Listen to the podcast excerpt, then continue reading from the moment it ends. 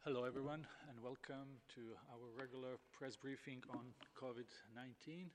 Uh, today is June 22nd, and uh, with us uh, we have Dr. Tedros, WHO Director General, Dr. Maria Van Kerkhove, and Dr.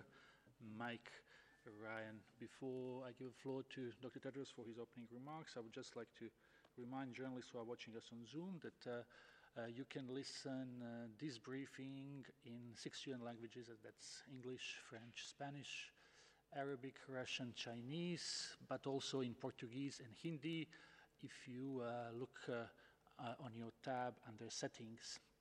And that's uh, possible thanks to our interpreters who are here with us today. You can also ask questions when we get to that in all those languages except Hindi. I'll give the floor now to Dr. Tedros for his opening remarks. Thank you. Thank you, Tarik. Good morning, good afternoon, and good evening. It seems that almost every day we reach a new and grim record. Yesterday, more than 183,000 new cases of COVID were reported to WHO, easily the most in a single day so far. Uh, more than 8.8 million cases have now been reported to WHO, and more than 465,000 people have lost their lives. Some countries are continuing to see a rapid increase in cases and deaths. Some countries that have successfully suppressed transmission are now seeing an upswing in cases as they reopen their societies and economies. All countries are facing a delicate balance between protecting their people while minimizing the social and economic damage. It's not a choice between lives and livelihoods. Countries can do both. We urge countries to be careful and creative in finding solutions that people stay safe while getting, getting on with their lives. We continue to urge all countries to double down on the fundamental public health measures that we know work. Finding and testing suspected cases works. Isolating and caring for the sick works. Tracing and quarantining contacts works. And protecting health workers works. At the same time, these measures can only be effective if each and every individual takes the measures that we also know work to protect themselves and others. Maintain physical distance, continue cleaning your hands, and wear a mask where appropriate. Just as we do the things that we know work to prevent the spread of the disease, we're also learning more about how to treat the sick. Although the data is still preliminary, the recent finding that the steroid dexamethasone has life saving potential for critically ill COVID 19 patients, patients gave us a much needed reason to celebrate. The next challenge is to increase production and rapidly and equitably distribute dexamethasone worldwide, focusing on where it's needed most. Demand has already surged following the UK trial results showing dexamethasone's clear benefit. Fortunately, this is an inexpensive medicine, and there are many dexamethasone manufacturers worldwide who we're confident can accelerate production. Guided by solidarity, countries must work together to ensure supplies are prioritized for countries where there are large numbers of critically ill patients and that supplies remain available to treat other diseases for which it is needed. Transparency and constant monitoring will be key to ensuring needs dictate supplies rather than means. It's also important to check that suppliers can guarantee quality as there is a high risk of substandard or falsified products entering the market. WHO emphasized that dexamethasone should only be used for patients with severe or critical disease under close clinical supervision.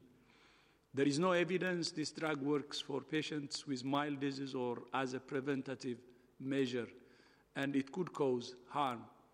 WHO is also continuing to support countries with essential supplies of personal protective equipment and laboratory diagnostics.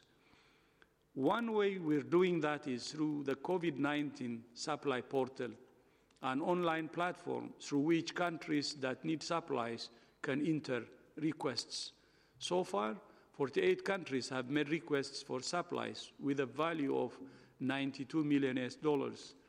WHO is currently in the process of shipping more than 140 million items of personal protective equipment to 135 countries, 14,000 oxygen concentrators, and millions of tests. Meanwhile, WHO is also working with countries to maintain essential health services. WHO recently surveyed countries to assess the impact of the pandemic on essential health services. Of the 82 countries that have responded so far, more than half have limited or suspended at least one service delivery platform, such as outpatient or inpatient services or community based care. Almost three quarters of countries reported that dental and rehabilitation services have been partially or completely disrupted. Around two thirds of countries reported disruptions to routine immunization, diagnosis, and treatment for non communicable diseases and family planning and contraception. More than half of countries reported disruptions for mental health disorders, antenatal care, cancer diagnosis and treatment, and services for sick children. Countries are using a variety of strategies to deal with these disruptions, including triage, telemedicine, and redirecting patients to alternative health facilities. Still, the consequences of these disruptions will be felt for many years to come. The world is learning the hard way that health is not a luxury item. It's the cornerstone of security, stability, and prosperity. That's why it's essential that countries not only respond urgently to the pandemic, but also that they invest in strong health systems domestically and in global health security. Last year, world leaders came together at the United Nations General Assembly in New York to adopt a landmark political declaration on universal health coverage. No more than ever, all countries must make universal health coverage a priority. It's not a question of whether countries can afford to do this, it's a question of whether they can afford not to. I thank you. Many thanks, uh, Dr. Tedros, for these opening remarks. Uh, we will try to uh, have one question per journalist. Uh, so we will start with Sputnik, and we have Valentina online. Hi, uh, thank you very much for taking my question. Do you hear me? Uh, we hear you very well. Thank you very much. Um, I would like to ask WHO's position on an announcement uh, made by the South Korean authorities that the country is experiencing now a second wave of the novel coronavirus infections in Seoul. Are, you, are there indeed indications of a second wave rather than a second peak within the first wave there? And should other countries, which were like South Korea, among those hit by the pandemic first anticipate a second wave as well anytime soon? Thank you very much. So thank you for the question. I can start. Um, so yes, um, I mean there are many countries right now that um, which have had success in suppressing transmission and bringing human to human transmission down to a low level that are starting to see increase in cases. Um, and there's a number of reasons for that. Um, they've either seen outbreaks um, in, in certain settings or closed settings, like we've seen related to either religious events or related to outbreaks in dormitories of expatriate workers or in different types of facilities. Um, whether that's a second wave, you've, you've heard us speak about this before, um, where any opportunity that the virus has to take hold, um, it will. Um, and it's really important that countries are in a position to be able to rapidly detect these cases and put everything they can to isolate um, cases so that the outbreaks don't become larger and that these small numbers of cases don't become clusters and that these clusters of cases don't become community transmission again. Um, uh, Korea has, has a lot of experience in, in dealing with, with COVID, um, like all countries do now and in particular uh, when they see outbreaks that are occurring in specific settings and they know what to do. Um, and so we urge all countries to be at the ready uh, to be able to detect any cases that pop up, regardless of where they may be. We know that our, there are particular vulnerable settings, um, pri- primarily where there may be patients, so in healthcare facilities, whether you have closed settings um, where people are in close contact with one another, and be really ready to find those cases, isolate cases, carry out comprehensive contact tracing, um, and care for, for those individuals who need care in medical facilities. And if I can uh, supplement, certainly um, I'm not aware of an announcement by the Korean authorities uh, on- the subject that you mentioned, but I, I can note that uh, there's only been a, a 3% overall increase in cases in Korea in the last week, and in fact, uh, I think only three deaths reported in the last week. Um, but what uh, is clear is there have been uh, new clusters in multiple settings uh, in Seoul. Um, and uh, the overall number of cases actually in, in, in South Korea is very, very stable, or actually dropping. These two, these new clusters, obviously, uh, they're linked to various uh, settings, to clubs, to shelters, um, to amusement parks, and to particular settings in which uh, transmission has been diagnosed.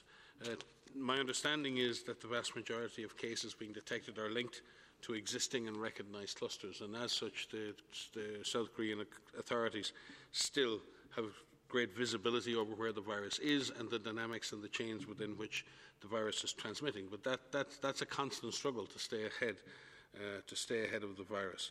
So uh, continued vigilance uh, is, is extremely important. I know the Korea Centre for Disease Control and the government in, in the Republic of Korea are uh, hugely uh, skilled now in detecting clusters and investigating clusters and in doing the kind of targeted measures that allow them to bring these clusters under control. But it is, it is a challenge for all countries, and I think South Korea, with other countries, demonstrate that even when you get down to very low incidence, you still have to have a very strong public health surveillance system, and you still have to have a very capable um, um, uh, public health infrastructure. You still have to have a population that is, uh, that is willing to take the necessary actions. And I think what we see in the Republic of Korea is a highly engaged community that uh, believes in science, believes in its authorities, and is willing to implement measures uh, at a subnational level uh, that are aimed at reducing transmission. So, from that perspective, uh, I would say that Korea is still on track uh, with its disease control efforts. Uh, but like all countries, there, is al- there are always risks of any disease getting out of control. Many thanks. Next question comes from Juan Miguel Hernandez from um, El País. Uh, Juan, uh, can you please unmute yourself? Hello? hola, ¿me oye? Yes.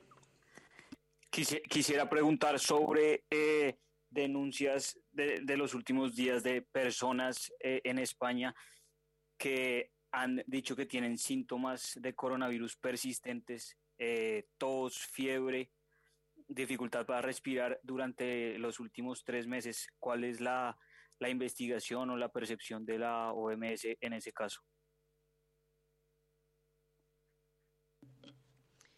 Thank you for this uh, question. Um, yes, we are we're working um, through our clinical network and, and with clinicians who are dealing with patients um, infected with COVID 19 to understand not only how the patients are dealing um, with disease and what kind of disease they experience while in hospital, but after they recover and when they are, are, are released from hospital and they go home. Um, we do we have uh, guidelines around rehabilitation and follow up of, of those who do recover. And we should say that we are seeing millions of people who are recovering from COVID 19, which is a very good sign. Um, but indeed, there are people who have persistent, um, some, some people who have uh, persi- persistent symptoms like a um, long term cough, uh, like a dry cough for some time. They may feel quite fatigued for some time. It may feel some shortness of breath while they're, while they're climbing stairs. But we are working to better understand um, what recovery looks like. Um, and more specifically and more importantly, what type of uh, long term care, if needed, uh, what does that look like for people who have recovered? Um, we do know people who have more severe infection, who've perhaps been intubated, may have some damage to their lungs, and that may take a longer time to recover.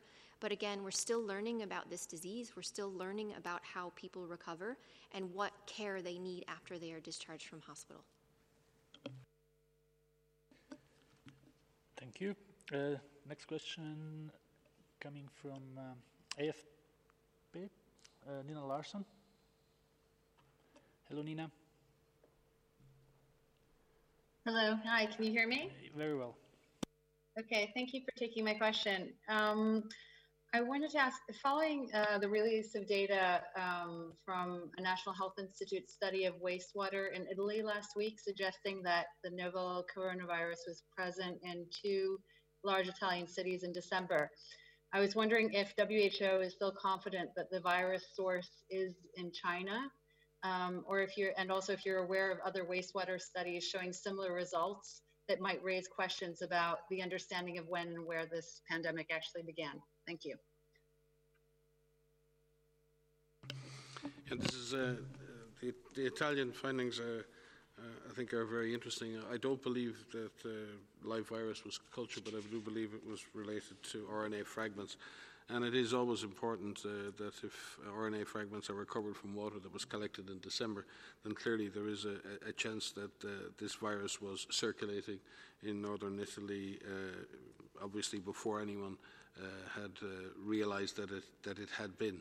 Um, having said that, the, the, import, the documented importation of cases which temporarily, from a timing point of view, led to the, the explosion of cases. What's not clear is to what extent uh, the presence of the virus or the potential presence of the virus uh, in the environment before uh, the, the, the, the known importation, what in what way did that contribute to the amplification of disease at community level? So it's very important that these, uh, that these uh, results are further pursued. Uh, I know there have been other wastewater or water-based studies. Maria may give you more details uh, on those uh, on those uh, on those studies. But it is important. These are important findings, uh, and uh, it's very important that they're pursued. I don't think at this point it changes the hypothesis on disease origin per se but we must remain open to any scientific findings that offer us clues as to the potential emergence and amplification of this disease in human populations. Maria?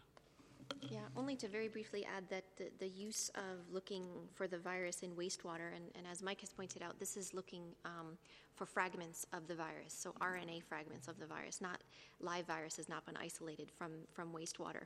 Um, what we're looking at is in the context of surveillance for COVID 19, we know primarily we need to focus on looking for people who are infected with the virus, actively infected with the virus, because this is important for making sure that they, they have the right clinical care and that we follow their context, and so we could break chains of transmission.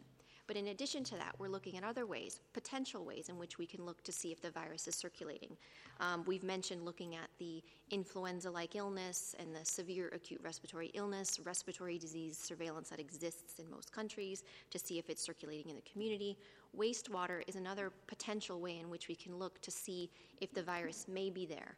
But again, that won't help you find individuals who are infected with this virus, which is so critical uh, at looking at suppressing transmission, so finding those individuals. So that is something that um, is in our uh, overall surveillance portfolio for COVID. Um, and we, we hope that this will be helpful in determining um, where the virus may be present, where it may be more difficult to find individual patients. But it is critical that our surveillance efforts, the, most of our surveillance efforts, are focusing on finding individuals who are actively infected with COVID. Thanks. Next question. Uh, N1 TV from Bosnia Herzegovina. We have Esmir online. Esmir? Hi, can you hear me? Uh, yes.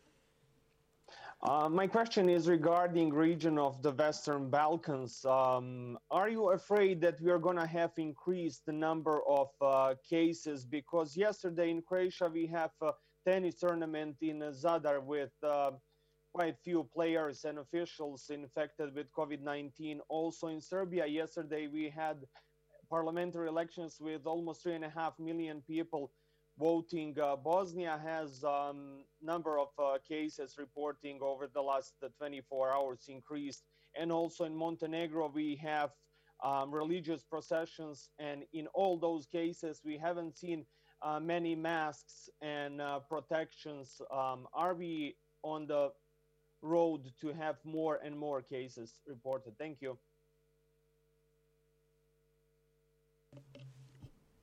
Um, from the perspective of uh, the Western Balkans and, and, also countries further to the south, certainly they, they, they have been in the main less affected than other countries in the European region uh, early on in the epidemic.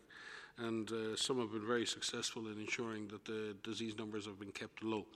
Um, but as we've said, in, in other countries in Asia, they've managed to get their numbers very low, and in countries that still have low numbers, there is always the chance uh, of disease amplification, particularly in association with mass gatherings. We saw, we've seen that in, in some of the outbreaks in, in Europe and in other places where amplification events can occur, super spreading events can occur, and disease can, can explode uh, uh, very quickly. We've seen uh, super spreading events in, in any number of different settings, mainly in closed indoor settings, both occupational, um, residential, um, and, and, and, other settings. So there are always risks, and it's really important that the gains that have been made by countries uh, in the West, in the in the Balkans that, that have avoided the worst of this disease, that they continue to sustain those efforts.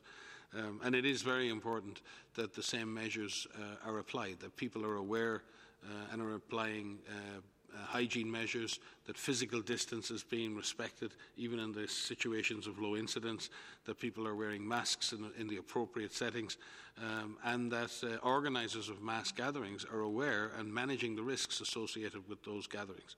Uh, all countries have specific recommendations related to the gatherings, the size of gatherings that can occur, and how those should occur and how risks should be managed. I can't specify uh, for any individual country what those are but uh, organisers of gatherings, whatever those gatherings may be, should respect the advice of national authorities and try as best as possible to implement those.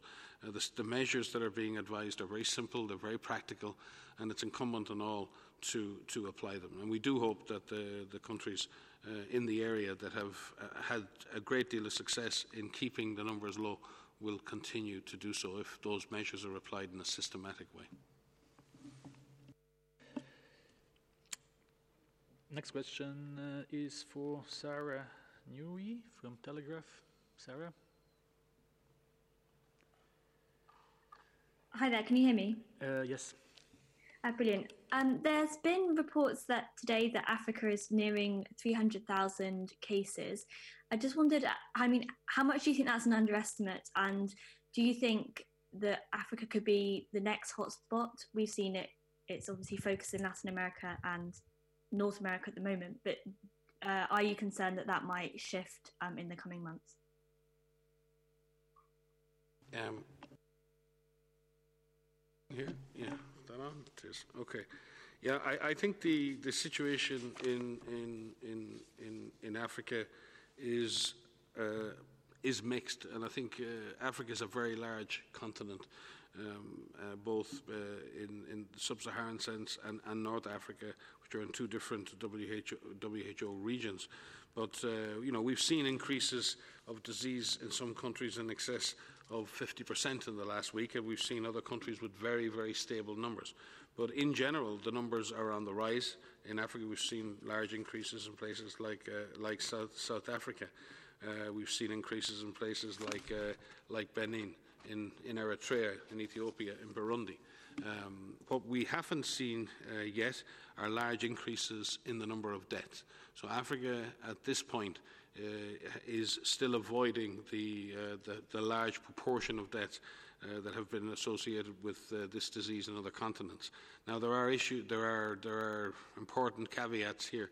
Testing is not, uh, is not as frequent in Africa, so there clearly could be underreporting of cases.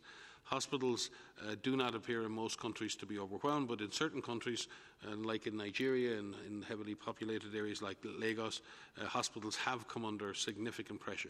So I would say the situation in Africa in general is very mixed.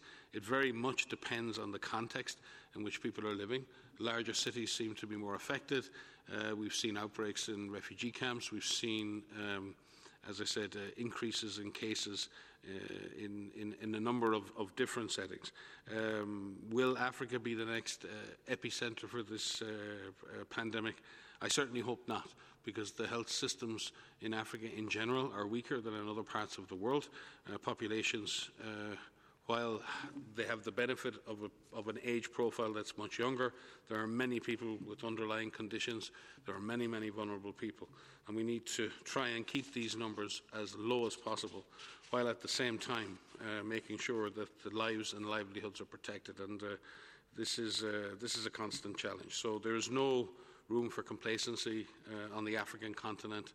This is a time to really focus in on improving surveillance really focus in on improving the capacity of healthcare to treat cases uh, and to focus in on some of those countries that are experiencing uh, uh, quite large increases of cases. And uh, our African Regional Office, our Eastern Mediterranean Office, continue to work uh, with those countries. And we have WHO offices in all of the countries in, in, in Africa and will continue to work closely with, uh, with governments there, both to suppress transmission and to reduce case fatality uh, where, where that is a problem.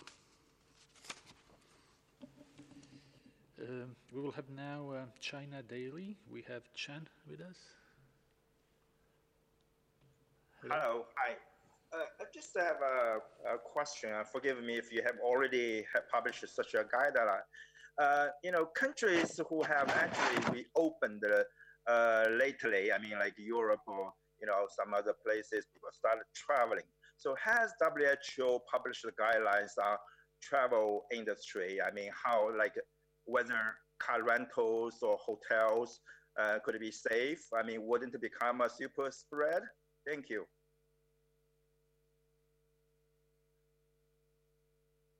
I can I can start, and maybe Mike would like to supplement. Um, yes, I mean we uh, are working very closely with um, the travel and tourism industry um, to support uh, them in the process of opening up and the process of having travel that's safe and making sure that we um, reduce the risk of transmission um, within facilities related to travel. So we do have a series of documents out um, on guidance around hotels. Um, we're working with the airline industry to look at the safe resumption of flights. Um, and we will have more guidance coming out in the coming days um, on this to be able to support the safe reopening. Um, but it is important that while people travel through the whole process of travel, you know, leaving their home to where they reach their destination, um, that that is done in, in a safe manner.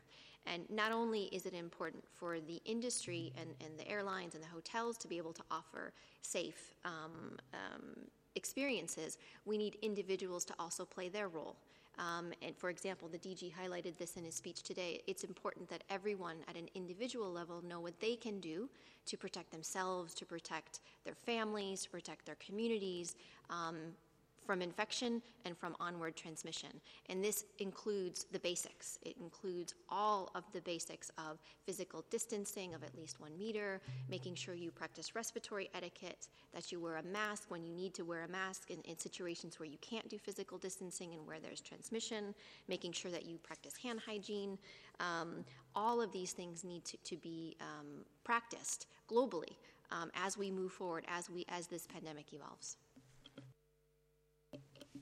And as Marie said, we, we will be issuing further guidance in, in the coming days as, as countries open up to travel between uh, each other. But again, I think it's important to emphasise that uh, it's the responsibility and, and duty of, of, each sovereign state uh, to put in place the protections uh, for its own population, and that applies not only within countries but with regard to travel into and out of any given country. Um, and we do recognise that countries exist at states of different risks.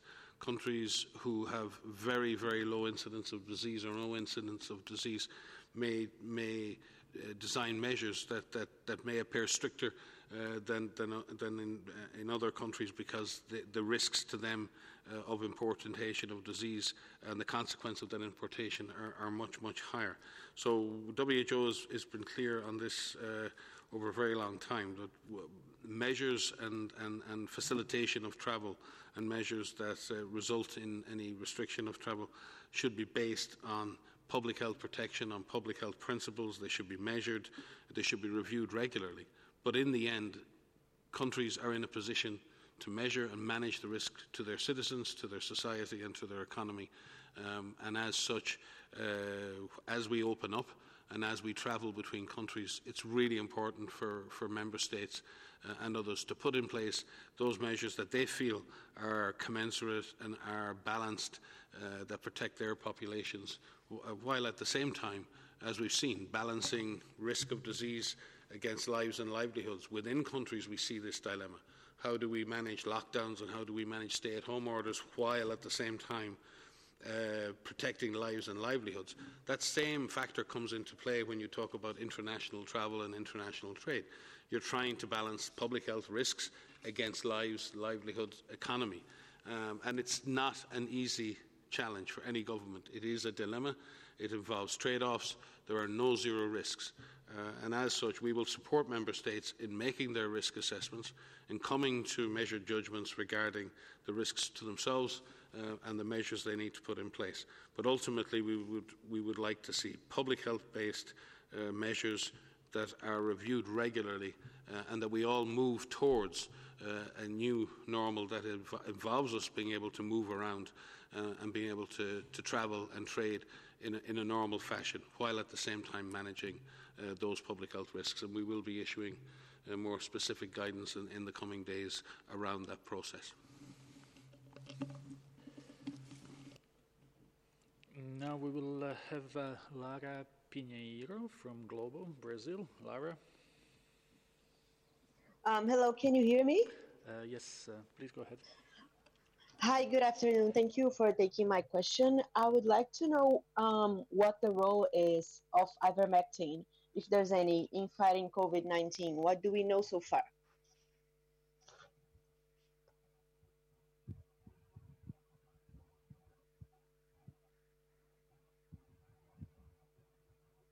I think we had this question uh, some time ago. Um, we'll have to get back to you on the details. Uh, I mean, there are many, many molecules and uh, older drugs that have been tested as either prophylaxis or as treatment.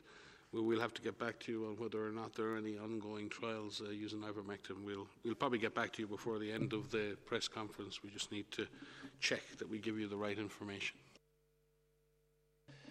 Okay, Lara, stay in touch. We will, uh, we will provide that. We will now hear from uh, Raid Wilson from The Hill. Raid? Sorry about that. Can you comment on the rising number of cases in the United States, uh, particularly in southern states? What do you make of the rise in both positivity rates and cases among younger people?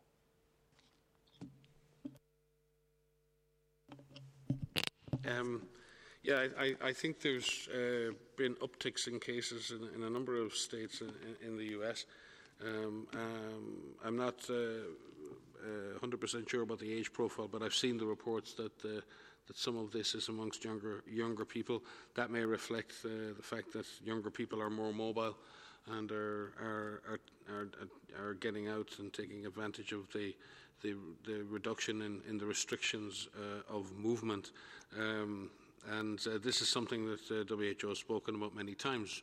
Many countries have experienced uh, clusters of disease or upticks in the aftermath of, uh, of uh, uh, reducing stay-at-home orders or allowing population mobility to happen. what we've said, and I believe the scientists in the US are saying this over and over, is that maintaining vigilance around physical distance, personal hygiene, um, uh, the wearing of masks according to, to the national uh, guidelines and where appropriate, the, the increase of surveillance so that clusters are investigated, testing, tracking, isolating cases, quarantining contacts. This is what needs to continue.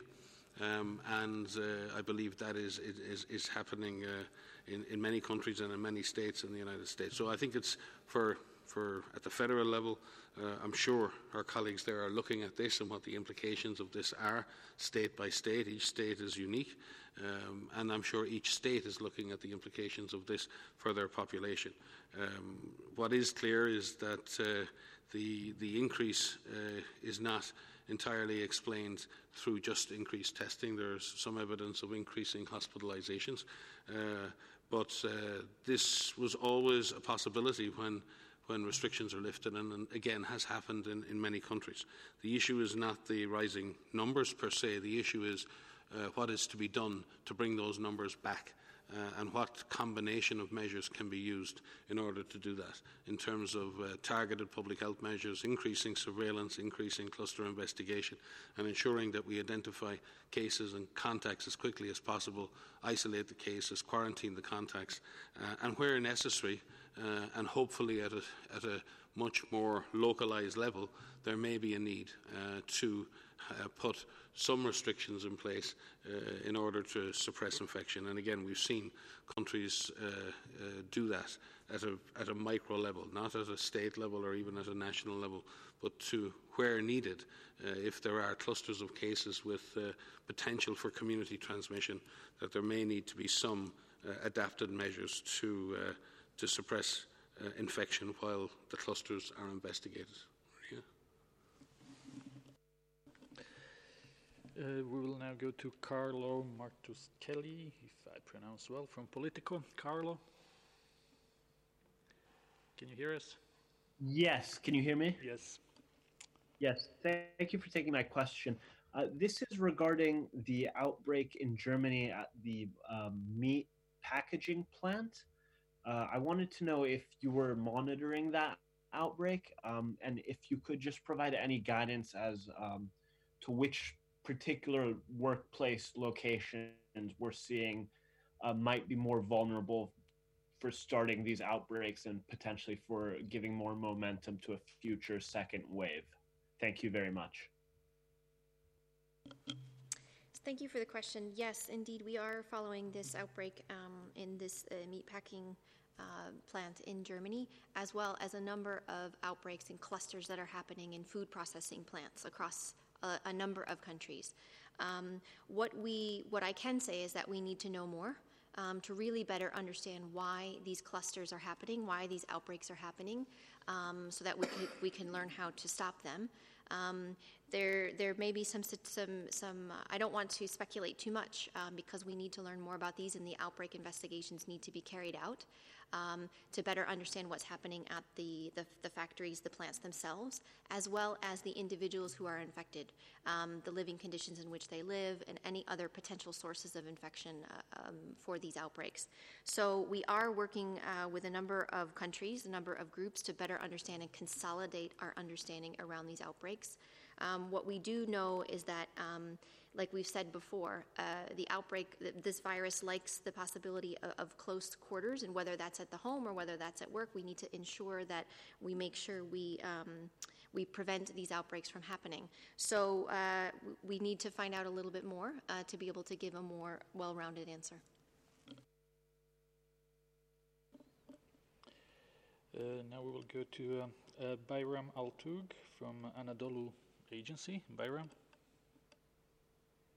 Hi, can you hear me? Yes. Uh, thank you very much for uh, taking my question. Good afternoon, uh, all of uh, the people there.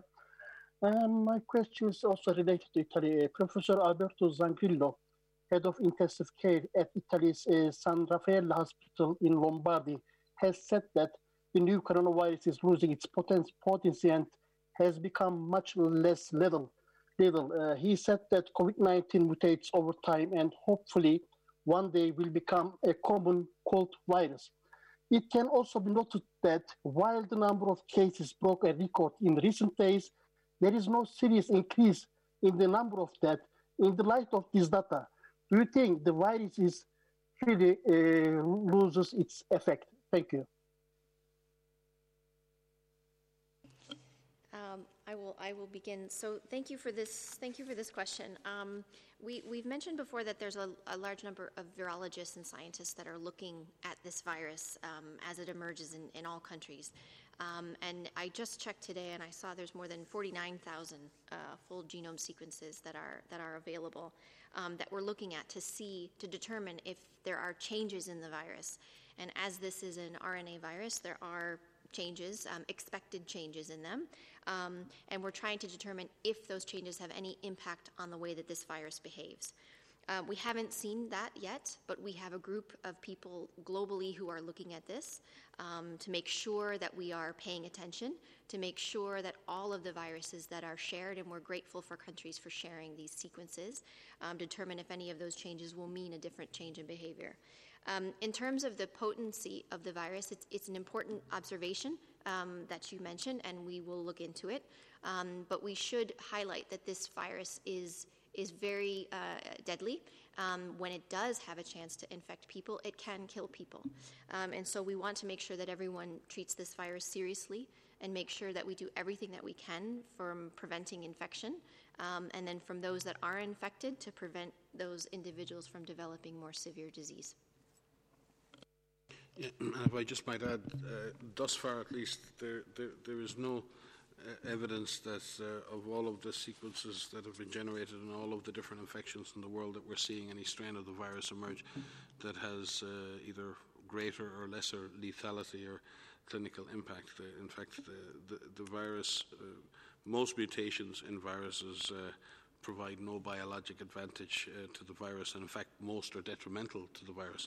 But in some cases, just now and again, this is the process of evolution for, for all uh, DNA and RNA, RNA-based organisms, uh, just now and again, uh, a single mutation or a few mutations can, can result in the virus changing. And what we're always watching out for is any change that changes the clinical impact of the disease, makes it less or more virulent, but also uh, changes that might reduce the effectiveness of therapeutics or vaccines, um, or that might affect transmissibility or likelihood of transmission or the route of transmission.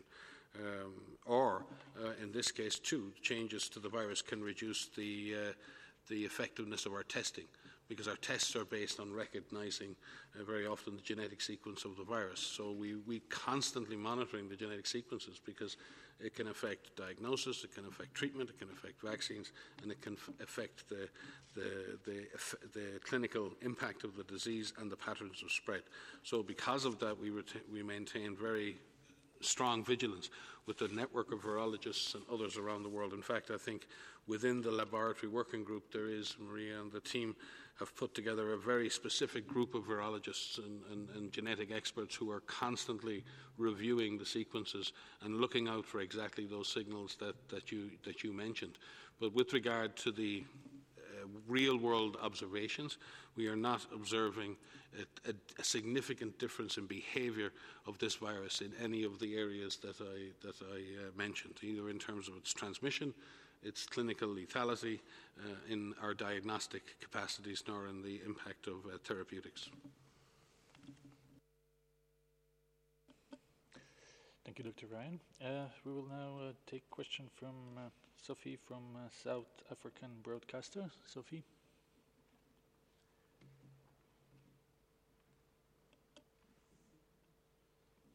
Sophie, can you unmute yourself, please? Is around uh, yesterday the announcement that uh, the WHO recorded a highest number uh, yesterday around the world. I just want to find out if you were to attribute this to something, what would be the reason for these high numbers that were reported yesterday? And also, perhaps, which countries uh, contributed to this high number? Um, I can begin. The DG or, or, or Maria may wish to add. Um, certainly, the numbers uh, are increasing uh, because the, the, epidemic is developing in, in, in a number of populous countries at the same time and, and across the whole world. So, from that perspective, an, a large number of countries are contributing to that overall increase. Uh, some of that increase uh, may be attributed to increased testing. Countries are testing more. uh, and certainly countries like India uh, are testing more. Uh, but we we do not believe that this is a testing phenomenon. Clearly, when you look at uh, hospital admissions are also rising in a number of countries, deaths are also rising, and they're not uh, they're not due to increased testing per se. So there definitely is a shift in the sense that the virus is now very well established at a global level. It has reached uh, some of the most populous countries in the world, some of the most uh, populated areas of the world. Uh, and because the epidemic is now peaking or moving towards a peak in a, in a number of large countries at the same time, you're seeing that impact on the number of cases. Now, in, in Europe, in Western Europe, you're seeing the curves decrease. In Southeast Asia, you're seeing the curves decrease. Uh, and then the overall numbers increase, which, which clearly means Central, uh, the Americas, are contributing. South Asia is contributing uh, very much, but also there are countries in the Middle East and there are countries in Africa that are also increase, contributing to that overall increase. So the situation is definitely um, accelerating in a, in a, number of countries with larger populations, and, and, that is most certainly contributing to this overall increased number. Maria? Yeah, only to add, if you if you want some specifics on the the case reports every day, we do have a dashboard that's online where you can look and see the actual numbers of cases and deaths that are reported, and you can break that down by by countries. So you can get uh, by regions and by countries. Um, so that can give you some granularity if you want to see where are those actual numbers coming from, um, and it's on our our main uh, WHO website. Okay, we have time for a couple of more questions. Uh, Ana Pinto from Folha de Sao, Paulo. Ana? Yes, thank you, Tarik. Um, Dr. Ryan, last week you said there were signs that COVID was stabilizing in Brazil. I would like to ask if you could elaborate a little more on which are those signs and what the trend is now, if the signs are still pointing to stabilization in Brazil. Thank you very much. Well, I think, as you know, Brazil has surpassed uh, 1 million cases and, and, just reported a record, I think, 54,000 cases in, the, in, our last 24 hour uh, reporting period. Um, uh, some of that may reflect changes uh, in reporting, uh, as there was a lag and a change in, in, the systems reporting, I believe, from the state level. So some of that is potentially architectural. But if you look at the, the number of cases over the last over the month of June, they've remained relatively stable. What you see is a kind of a stable weekly pattern, a decrease at the weekends. And it's not that the disease decreases, reporting changes, but there certainly has been a spike in cases in, in, in, in the last 24 hours. And again, we're looking into how much of that is artifactual or related to reporting and how many days that reflects going, going back over the last week. Um, uh, because on Wednesday, Thursday of last week, the number of confirmations from Brazil was actually below average. Uh, and now we have a, a, a, very much an increased number, which may, res- may reflect it's above average. Or, uh, so we're looking into that with our colleagues at the Pan American Health Organization, our regional office for the Americas. The states with the highest number of cases are you know, still Sao Paulo, Rio de Janeiro, Ceará, uh, Pará, and Maranhão. Um, uh, and the number of cases at Sao Paulo are approaching uh, 212 million, uh, or 200, sorry, 212,000, I'm sorry. Uh, but there still is relatively uh, uh, low tests per population, and the positivity rates for testing are still quite high. If you look overall, in epidemiologic week 17, I believe the positivity rate was uh, 31% for Brazil. So that generally means that there are probably more cases out there than are being reported. What we tend to see is that positivity rate dropping, usually down to 5% or less in countries that are detecting all of their cases and that are in effect over testing. Uh, so, from that pers- perspective, uh, we would, uh, uh, would say that this uh, trend or these large number of cases are, are not reflective of exhaustive testing. But, uh, but as I said, uh, probably underestimate the actual numbers of, of, cases. So while the overall pattern of disease in Brazil, as I said last week, is overall flat, the, the number in the last 24 hours needs to be examined carefully. But also we need to look at the fact that, uh, as I said, up to nearly one third of all tests are positive, which does uh, indicate that there is under detection uh, or under reporting of cases overall. If I could just add to that, it's not specifically about Brazil, but when we look at any case numbers in any country, it's really important that we, we break this down to the lowest administrative level as we can. The, the virus doesn't take hold evenly across all countries. Um, there may be differences in intensity of transmission by a state or a province, um, but then even, even more uh, importantly, it's to break that down even further. Where is transmission happening? Um, is it happening in, in healthcare facilities? Is it happening in these expat dormitories that I mentioned previously? Is it related to specific events? Um, is it in certain vulnerable populations like long term living facilities? We need to break down the cases um, to, to, a, to an understanding so that we know how to tackle it. Um, and, and when we look at the national level, it's very important to have that national number. And, and, and Mike has outlined some of the, the, the, reasons we may see some differences, but we need to break it down and understand where transmission is occurring because this will help us control it. Um, you've heard us talk before about these four C's, where we go from no cases to sporadic cases, clusters of cases, and community transmission. And what we're aiming to do with the testing and isolating and caring for cases and contact tracing is to bring transmission down from community transmission to clusters. And once we understand where those clusters out, to bring those under control and move move that back down. Um, and so, as much as we can, um, and, and this may be very difficult, especially in countries that are experiencing community transmission, is to really break down our understanding to, that, to the lowest administrative level as we can and use our resources where they need to be used um, most intensely based on that epidemiology. And if I could add, Tarik, because uh, I answered the, the, question directly in relation to uh, Brazil. Uh, I don't want anyone to get an impression that I've, I've singled out Brazil. If we look at uh, Latin America in general, Brazil, if you count those numbers, the increase in numbers reported uh, yesterday has about a 25% increase overall in the week. But if we look around the, the region, uh, Chile has had a 41% increase in cases in the same time.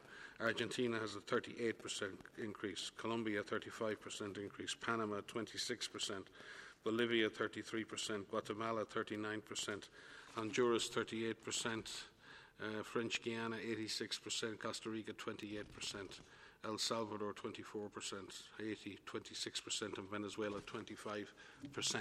So what we're seeing is still in Latin America is uh, an evolving epidemic in the region that's affecting all countries. Um, and certainly Brazil, as the most populous country, is deeply affected, but uh, it's amongst many others. And we've also seen uh, worrying increases in debts in the same period in, some, of, in some of those countries. Uh, so from, from that perspective, I think it's important to see Brazil in its regional and in the global context.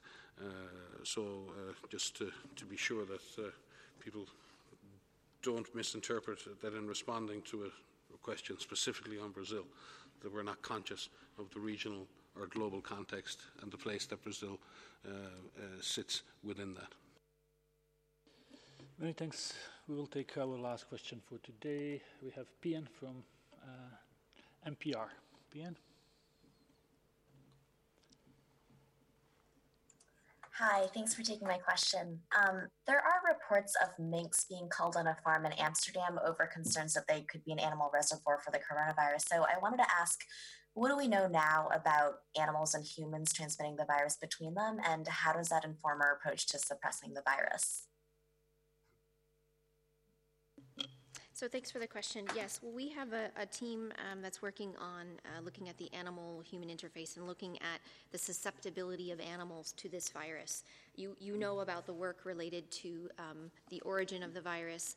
What I'm going to mention is specifically about the minks that you mentioned, and indeed there are um, some minks that have been found positive in in uh, in uh, the Netherlands and in Denmark. Um, and what we understand from these investigations that are currently ongoing is that they were individuals who infected the minks, um, so people who infected the minks, and in turn, some of these minks infected some of some people. It's very limited in terms of the transmission that is happening, bef- in terms of the transmission happening between the people and the minks, and some of those minks have been culled, uh, been killed. Um, we, we are learning about what this actually means in terms of, of transmission and, and what role they may play. um, I should put this in context that this is a virus that is, is predominantly transmitting between people through respiratory droplets, and this is the driver of transmission. Um, this gives us some clues about which animals may be susceptible to infection. Um, and this will help us as we learn more about the potential animal reservoir of, of the, of the uh, COVID-19, of the SARS-CoV-2 virus. Um, there's a number of studies that are ongoing looking at the animals that are susceptible, from minks to ferrets to cats, dogs, um, pigs, um, and so there's a there's a large group of scientists that are trying to better understand the role this virus plays. But again, just want to put it into context of the fact that this is a human-to-human transmission primarily um, that we're seeing, and why we're seeing this virus spread globally. Thank you, Dr. Van Kerkhove. We will conclude our press briefing uh, with this last question and uh, remind you that we will get uh, the audio file to you shortly with the transcript being posted tomorrow. I wish everyone a very nice evening. Thank you. Thank you, Tarik, and thank you for joining. And see you on Wednesday.